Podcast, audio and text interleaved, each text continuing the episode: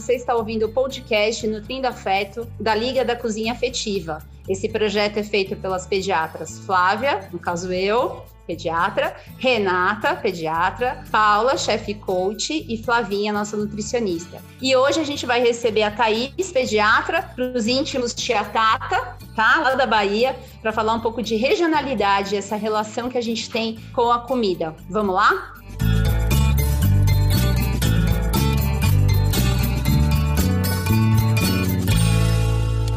Então, Flávia, eu para quem está me ouvindo aí, sou Renata, pediatra da Liga da Cozinha Afetiva, e quis muito fazer essa abertura porque eu, eu, nós achamos importante, como a Liga da Cozinha, trazer essa questão da culinária regional. Num país como o Brasil, que é transcontinental e tem uma diversidade muito grande de cultura, de culinária, a gente não tinha como ter esse movimento todo e não abranger esse assunto.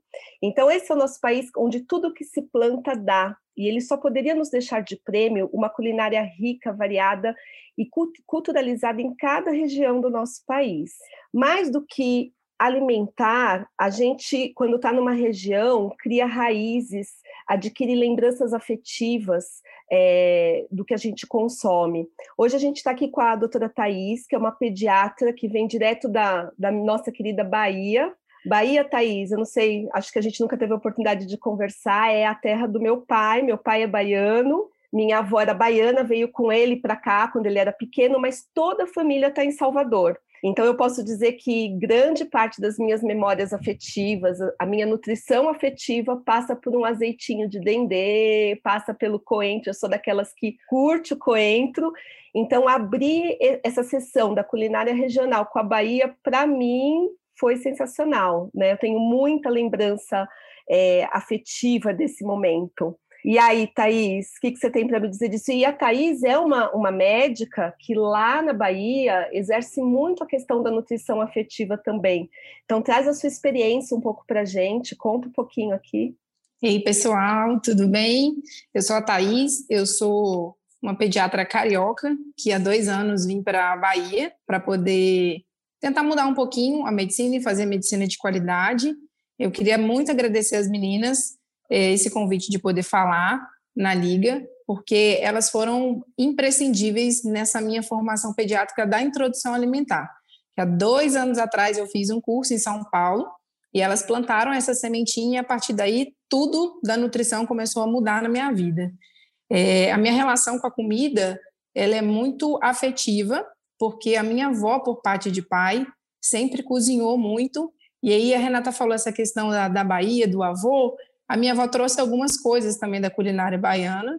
E eu me lembro que quando eu era pequena, ela me colocava na sala com uma caneca de ágata azul com café e eu molhava uma tapioca bem torradinha para poder comer. Então é uma coisa que realmente traz uma afetividade, uma lembrança e às vezes até uma tranquilidade, dependendo do, do alimento que a gente tem. E aqui na Bahia, para mim, foi um desafio muito grande, porque eu, carioca, vindo para a Bahia, para o interior, estou no extremo sul da Bahia, que é Teixeira de Freitas, eu faço divisa com Espírito Santo e Minas, então tem, tem muito ainda da, da culinária mineira e da culinária capixaba aqui, e acabam se misturando um pouquinho. Então, para mim trazer isso para o pessoal aqui da região foi um pouquinho diferente e eu tento me adequar ao que a gente acaba tendo aqui.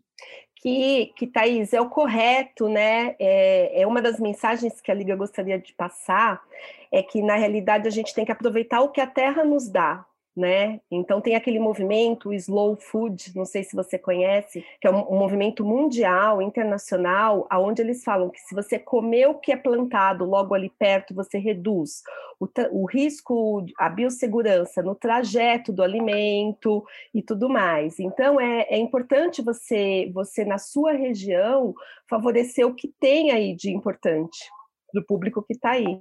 A verdade, que é, o que é muito importante a gente falar é da, da questão de, de pertencimento né, que, que a cultura traz na alimentação. É, a gente, é o que a Thais acabou de falar, da tapioca molhada no, no café, né? Talvez isso para alguém que mora no extremo sul, é, né? Enfim, aqui em São Paulo, não, não vai soar familiar, né? A comida, o sabor, na verdade, ela é uma coisa que ela vem junto com a cultura, né? Alguns sabores são aprendidos. Né? Então, às vezes, por exemplo, lá na Coreia, eles é, consomem aquela acelga bem apimentada, e é uma coisa que é de aquisição do paladar cultural, né? Se você dá um morango docinho, talvez para um coreano, ele não, não vai ver muita graça, porque ele não tem uma memória cultural e afetiva com aquele alimento. Então, na verdade, é isso que a gente vai trazer nos próximos podcasts para vocês, começando com a Thaís, com, a, com essa, esse mix, na verdade, que ela vai trazer, porque ela está aí no extremo sul da Bahia, para enriquecer. E, Thaís, o que, que você acha? O que, que você sente aí na Bahia, com o pessoal que está aí, para todo mundo ouvir? Que você acha que é, pega mais, ou a dificuldade, ou que você encontrou, que meio que você encontrou para fazer a introdução alimentar, que você comentou que mudou muito para você? É, aqui é uma cidade que a gente tem muitos, muitos extremos, né? É, aqui mexe muito com plantação, então aqui tem uma grande plantação de melancia. Então a gente tem melancia que sempre, é, e eu estava estudando um pouquinho mais, que a melancia tem bastante sais minerais, vitamina A, vitamina C, tem o licopeno, então eu tento introduzir isso na alimentação das crianças aqui, por ser rico em, em água também, porque aqui faz muito calor. Aqui também tem muita plantação de mamão, então a gente não tinha o hábito no Rio de Janeiro de comer tanto mamão, então eu tento aproveitar as frutas que a gente tem aqui. E aqui come muita banana da terra, banana da terra cozida, frita, assada. E eu estava conversando até hoje mais cedo que às vezes as avós, a gente lembra que a avó, você chega na casa da sua avó, ah, tem um cafezinho, uma banana cozida, tem uma canela para poder você colocar para poder comer. E as avós daqui são muito assim. Exatamente por ser uma região mais pobre, as mães saem para poder trabalhar e as avós que acabam cuidando das crianças, né? E eles são uma família muito, muito é, grande. Então, às vezes, é uma avó que tem cinco, seis filhos, que cuida de 12 netos, e ela já está acostumada a fazer essa quantidade muito grande de comida, e isso é muito bacana, porque tiveram algumas avós que eu tive a oportunidade de conhecer, e eu até vou mencionar depois alguns alimentos que eu aprendi a comer aqui, que eu não, não conhecia, que as vovós faziam muito e traziam muito para os netos. Então, exemplo, os lanches, os exemplo? lanches da tarde aqui, é, bolo de mandioca com coco. Então, a base dos alimentos aqui, a maioria é com farinha de mandioca. E que lá no Rio a gente conhece como aipim, né? Então, eles, eles comem o aipim pela manhã, o aipim no final da tarde, o bolo da mandioca com coco, que é super macio e quentinho com café, é maravilhoso. Eles fazem aqui também o cuscuz, que também a massa é com tapioca, que eles hidratam a tapioca e usam com coco. No Rio eu conhecia comendo com leite condensado. Aqui a gente não come tanto com leite condensado. E tem uma coisa que eu achei interessante, que até me associou numa questão de, um, de uma revista que eu li, que acho que foi em 2017, 2018, que fala sobre gastrofísica, psicologia, neurociência e, e culinária que a crocância do alimento, né, dá um prazer para o cérebro. E aqui tem um biscoitinho ou bolacha que chama beiju, que é uma massa de farinha misturada com coco, bem torradinha e dobradinha. Então, toda vez que você vai comer aquela crocância, nossa, é, é um dos sabores que a gente mais conhece aqui, principalmente comprando na feira. Eu tenho o hábito de ir na feira aqui para poder conhecer alguns alimentos também e acabo perguntando como que eles fazem. Eles fazem é, o beiju quase que na hora. Um dia, no máximo, seis horas da manhã e já levam para a feira. A gente consegue comprar às oito, nove horas. É bem legal. Thaís, você tá falando aí e tá me dando muita saudade do meu avô, porque meu avô era baiano de Jequié e veio para Minas em 1930. E dois anos depois conheceu minha avó. E a minha avó mineira aprendeu a fazer tudo, absolutamente tudo que você está falando e mais um pouquinho. Então, assim, a hora que você falou da banana cozida, é a cara da casa da minha avó, entre esse lado afetivo, né? O beiju, o coentro, gente. Eu como coentro desde criança. É uma coisa meio controversa, né? Mas eu como desde criança. Teve uma fase na juventude que eu falava assim: nossa, eu não suporto o cheiro de coentro. Hoje retornou e eu adoro. E a culinária baiana, ela tem muito isso mesmo, né? De casa de vó, de vô. A minha bisavó é, materna, do lado do meu avô, a casa dela era essa mistura de cheiros, de, de texturas, né, de, de, crocância. Então, a culinária baiana remete mesmo à família, né? Eu, e eu adoro, sou muito fã. É, tudo que a doutora Thais está falando parece que foi que nem a Paulinha falou. Parece que eu vou. Nossa, meu coração aqui só.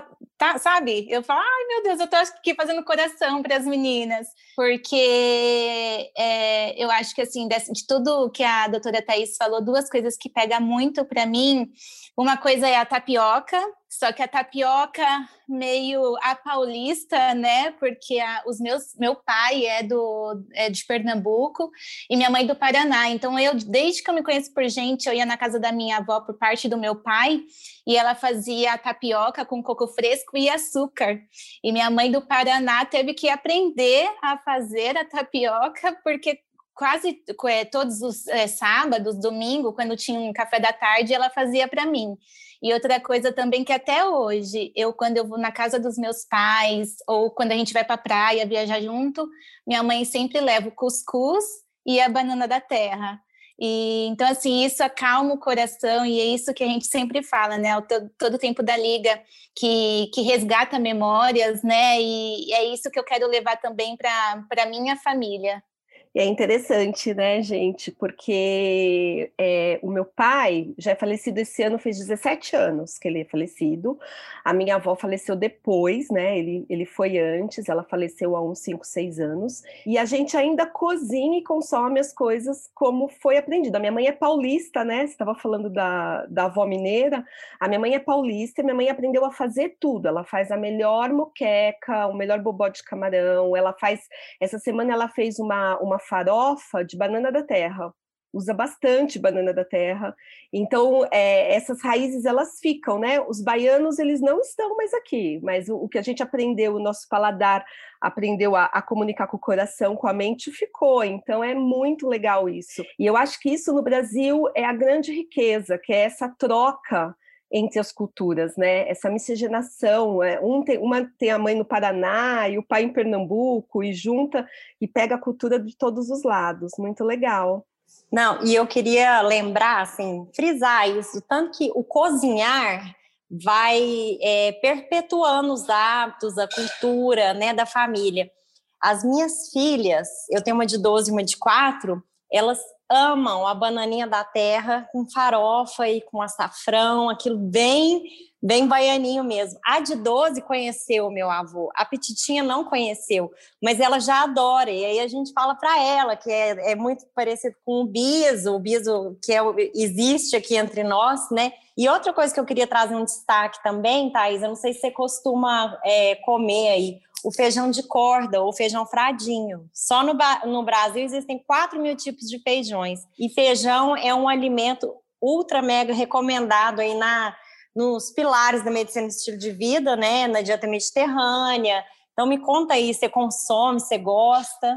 Então, aqui eu, eu consumo pouco, porque eu não tenho esse hábito. Mas o feijão aqui, o feijão de corda, quando a gente vai na feira, eles eles eles estão debulhando o feijão na hora. Então você consegue escolher quando você está querendo. Eu falo, não, eu quero um pouquinho mais desse, eu quero mais, um pouquinho mais branquinho, um menorzinho. É bem bacana isso. E aqui, no extremo sul, não é tão comum, né? Mas tem uma carajé aqui na Bahia que é bem comum, e eles não fazem com feijão branco, eles às vezes fazem, fazem com feijão fradinho. E aí é, é, não é meu hábito de comer, mas é, aqui tem. Uma coisa que é muito comum aqui na Bahia também é a muqueca, né? A muqueca baiana é bem comum, que eles usam dendê, o leite de coco, e eles usam muito dois peixes que são bem específicos aqui da região, né? Que é o badejo e o budião. E tem umas praias aqui perto que tem restaurantes maravilhosos que tem vários pratos que usam esse, esse peixe fazendo essa muqueca, né? Faz a muqueca e faz um purê de banana da terra, faz um molho de pitanga e coloca por cima. É, é a culinária aqui é, é, muito rica. E aí, essa relação do coentro que você falou, a gente no Rio não tem muito hábito. Então, eu não cozinho muito com coentro, mas sempre a gente compra e acaba fazendo no peixe acaba cozinhando aqui também. E eu estava dando uma olhadinha aqui é, e eu achei super interessante sobre umbu, Thaís. É, eu acho que é, é, tanto que eles falam que é a bebida típica da Bahia, umbuzada, né? E eu achei bem interessante aqui o que, que eles falam, que o umbu, ele, o umbuzeiro, né? Ele é símbolo do sertão da Bahia, considerado árvore sagrada do sertão porque além de ele oferecer a sombra, né, é, ele sacia a sede dos sertanejos. É, é uma curiosidade é, bacana que nas raízes, né, do umbuzeiro, elas armazenam cerca de 250 ml de água né? Por isso que até os indígenas eles é, classificam, né? Eles consideram o umbuzeiro como árvore que dá de beber e não só sacia a sede, como também tem propriedades medicinais que são utilizadas para curar diarreias e também é rica em sais minerais e principalmente em vitamina C. É, o, o, sabor dela, né, do, do fruto, é um fruto pequenininho e ele é parecido, é parente, né, do cajá e do cajamanga, e o sabor varia entre o sabor ácido e o doce. Então eu acho que é bem legal, porque é um umbuzada que eles acabam falando que é o a, umbu, né, com bastante polpa, açúcar e leite, né? Então é considerado até uma vitamina, né? É bem, bem legal aí da, da região da Bahia. É, o umbu a gente acha aqui, tem várias avós que fazem suco. Ah, tá com diarreia, vou fazer um suco de umbu para poder resolver. Eles fazem bastante aqui, mas é mais é mais pro, pro, pro norte, né? Tem alguns lugares que fazem muitas bebidas, até bebidas de noite, que eles usam umbu. O sabor é um pouquinho mais próximo do cajá, e aí a gente, eu pelo menos comi com sal. Eu achei que o sabor ficou um pouco mais agradável com sal, igual manga com sal. Então, achei que ficou um pouco mais agradável com sal, mas aqui eles fazem bastante com, com suco, mais o suco mesmo. Vitamina nem tanto, é mais o suco. Thaís, sabe o que eu queria que você me falasse? Se tem alguma curiosidade, alguma coisa diferente de quando você chegou, que você viu a diferença do que você fazia antes no Rio em relação à introdução alimentar, alguma é, questão cultural mesmo, ou do tipo de alimento, ou de como é feita a introdução alimentar? Você tem alguma coisa para contar para gente? Então, de diferente do Rio que a gente fazia aqui, a gente era muito mais o, o, beabá, né? Arroz, o feijão, legume, verdura, botar uma hortaliça, proteína, a gente separava muito. Quando eu cheguei aqui, eu tive que aprender a lidar com o alimento que eu tinha aqui. Então, tem avós que usam pimenta na comida. A pimenta acaba acelerando o metabolismo, às vezes eu não quero que a criança gaste tanto metabolismo assim, então eu tive que ensinar um pouco essa questão de, olha, pimenta agora não. É, ah, agora a gente tem um monte de coco aqui, posso dar água de coco? Então, aqui eles têm o costume, por ser bem interior e ter muitas roças, é, de dar alimento antes dos seis meses de vida. Então, a minha maior dificuldade aqui é tentar explicar para as pessoas que a gente tem que tem algumas é, peculiaridades do, do, do, sistema fisiológico da criança, sistema gastrointestinal, e que a gente realmente tem que começar a introdução alimentar e começar alguns alimentos a partir de seis meses de vida. E aí, a partir disso, eu consigo orientar as mães. Então, como que eu faço aqui? Eu tento adequar a família. Então, às vezes é uma família que vem no consultório, mas que é uma família que é do interior, que mora bem na roça. Então, eles falam, ó, oh, doutor, eu não tenho, eu não tenho carne todos os dias eu tenho mais arroz, feijão e a farinha, o que, que a gente pode fazer? Ou então até a questão do leite de vaca. Então, dependendo da, da, situação aqui, a gente acaba regredindo na medicina, na pediatria, tendo que ensinar a diluir o leite de vaca, porque é o único alimento que a, que a criança vai ter, provavelmente. Que aqui é, é um polo, né? Eu estou no extremo sul e tem 21 cidades em volta que a gente acaba abarcando. E são muitas fazendas, muitas roças, muitas plantações, então a gente acaba pegando essa população. Então, minha maior dificuldade é eu conseguir introduzir esses nutrientes de forma adequada, mas também conseguindo aproveitar o que a gente tem da região. Então, essa foi a minha maior dificuldade com relação ao que a gente fazia no Rio de Janeiro. É conseguir introduzir o nutriente de forma adequada para poder aproveitar. Exatamente, acho que é, é, esse é o ponto, um ponto para quem está ouvindo, de respeitar essa regionalidade, não só o profissional de saúde, mas os pais também né? É, eu sempre falo que assim, cada lugar do mundo vai ter uma conduta diferente. E tem um paciente que morava na Itália e o bebê não estava ganhando peso e o pediatra mandou ralar parmesão na comida, sabe? Para aumentar a caloria. E assim, para a gente soa assim absurdo, né? Como assim parmesão? Mas é o que você está falando, a gente tem que adaptar e respeitar essa regionalidade para trazer depois as memórias afetivas. Também não adianta a gente renegar isso, porque vai causar mais estresse né, na família, na criança, na nossa relação. Então, é fundamental essa adaptação que você fez, maravilhoso. Inclusive das proteínas animais, né, Thaís? É, eles acabam utilizando muito a carne de bode, os miúdos, né? A gente foi fazer uma uma cozinha é, regional, né? É, Brasil, eu, a doutora Renata, o ano acho que tem uns três anos mais ou menos. E na hora que a gente foi montar. Foi 2014. Foi. 2014. Isso, gente, voa, né?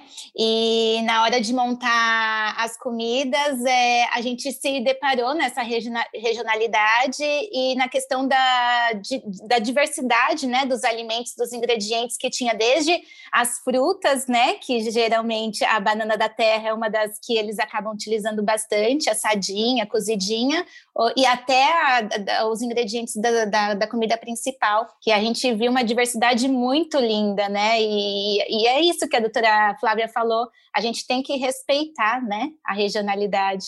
É, aqui também é muito comum a carne de sol, né? Carne de sol com aipim é uma das comidas que, que as, o pessoal mais come aqui, nas praias, quando vai, nos restaurantes, e aqui a carne de sol é como se fosse uma picanha. Então, todo lugar que você for tem carne de sol, qualquer churrasquinho que você pedir tem carne de sol, não adianta, é, é, o mais comum aqui é a carne de sol. E a carne de sol aqui, às vezes você vai passando pelos interiores, aí você vê um quadradinho com as carnes de sol pendurada e um vidrinho para poder não pegar mosca. E eles vão vendendo ali para cada pessoa que vai passando. É bem, é bem legal quando a gente passa assim nas cidades de interior. Thaís, me conta uma coisa, e o arroz de coco aí, vocês costumam? Porque eu tenho uma receita aqui de arroz de coco, que eu faço inclusive o leite de coco para colocar no arroz. Só que eu faço com arroz integral. Então, assim, eu até quero propor aí para a Liga, quem sabe a gente levar essa receita para o Instagram. Me conta aí, você gosta do arroz de coco? É controverso também, igual coentro. Então, o arroz de coco é bem famoso aqui. Tem uma praia que fica a 75 quilômetros daqui, que chama Prado. E eles têm alguns restaurantes que são maravilhosos. Eles têm é, é, concurso de gastronomia e cada restaurante faz um prato e um dos pratos mais importantes de um restaurante aqui é exatamente esse: é o arroz de coco com banana da terra, o budião assado e o, um cremezinho de pitanga que vem por cima. E é sensacional, é maravilhoso. A gente acaba indo e pedindo sempre o mesmo prato porque é maravilhoso. A gente adora arroz de coco aqui. Então, o que, que vocês acham, hein, Liga, da gente trazer esse arroz de coco? Vocês topam a gente trazer claro, receita? Mas mas, Paulo, eu tô topando mais ir lá para Bahia mesmo, visitar a Thaís Opa, e comer tudo na isso. hora, vamos? Me leve então, hein? Aí te trazer a receita, isso aí é fácil, a receita do arroz de coco, a gente Não, lá o, saborear. O, o, eu, tenho, eu tenho uma curiosidade de quando eu estava grávida da Laura, é, eu importava lá do, dos familiares da Bahia manga verde, porque é muito difícil a gente achar manga verde aqui, manga né? Verde. Ela já chega madura, e eu comia aquela tal da manga verde com com sal a gestação inteira. Aí deve ser culpa da minha mãe, porque minha mãe também fez isso, né? Se a gente for pensar na, na epigenética, tem tudo a ver. E eu importava de lá, elas punham no Sedex e mandavam para mim. Então, eu quero comer manga verde com sal quando eu for aí. Separa para mim. Não, vocês estão super convidados. A gente tem um, um, tour de roteiro de restaurantes aqui que são maravilhosos para poder vocês pegarem de ideia também. Queria te parabenizar, acho que nós da Liga, né? Gostaríamos de te parabenizar por esse trabalho lindo que você faz aí, numa região muito diferente de onde você nasceu, é, querendo aplicar esse olhar de alimentação de qualidade, de nutrição afetiva, e, e o nosso trabalho, na verdade, dentro da Liga, é um resumo de tudo que nós quatro já trabalhamos há muitos anos, né? Então, é como se a gente se unisse para ganhar força, ganhar voz e poder realmente estar tá inspirando outras pessoas a fazerem o mesmo em diversas regiões. Então, queria te agradecer por esse olhar nessa região tão especial aí onde você, onde você está. Nossa, eu que agradeço, porque vocês foram as inspiradoras para eu buscar em cada nutriente, em cada alimento, tentar trazer essa afetividade. E eu sempre prezo muito isso no consultório, quando eu converso com as mães. Eu falo, tenta colocar a criança para assistir vocês fazendo, tenta colocar eles no processo de produção, com a avó, com o cuidador, com o pai, com a mãe, porque isso faz parte também, né? Trazer essa memória afetiva para eles no futuro, isso acalma muito eles também. E a gente deve lembrar que o alimento ele conversa com a gente, né? O alimento ele fala. Então a gente acha que comer é sobrevivência. Eu vou comer porque eu estou com fome. Na realidade, ele está trazendo várias coisas, né? Quanta coisa você não lembrou aqui para gente, para quem está nos ouvindo. Então, muito legal. Como estamos aqui, Flávia? Estamos terminando. Infelizmente, a gente gosta de um papinho, né? Eu queria agradecer de novo a Thaís pelo, por ter aceitado compartilhar um pouco da experiência dela, trazer essa outra visão. Queria saber se você quer dar uma palavra final, Thaís, uma mensagem final para quem está ouvindo a gente. Ah, eu queria. Eu queria falar para todo mundo que está escutando que vem para Bahia, que aqui na Bahia a gente tem muita coisa legal para poder comer, muitas coisas diferentes e sabores que vão trazer também um certo acalento para o coração, estando aqui no calor ou não. Bom, gente, vocês ouviram o nosso podcast hoje, Nutrindo Afeto, com o tema de regionalidade, com a doutora Thais, vindo da Bahia. É, se vocês quiserem acompanhar a gente pelas mídias sociais, arroba Liga da Cozinha Afetiva. E na próxima, no próximo episódio a gente vai ouvir um pouco lá da terra da Paulinha, lá de Minas, Vamos comer um, tomar um cafezinho, né? Com bolinho. Vai ser muito gostoso. A gente vai estar com a doutora Denise Brasileiro. Espero vocês.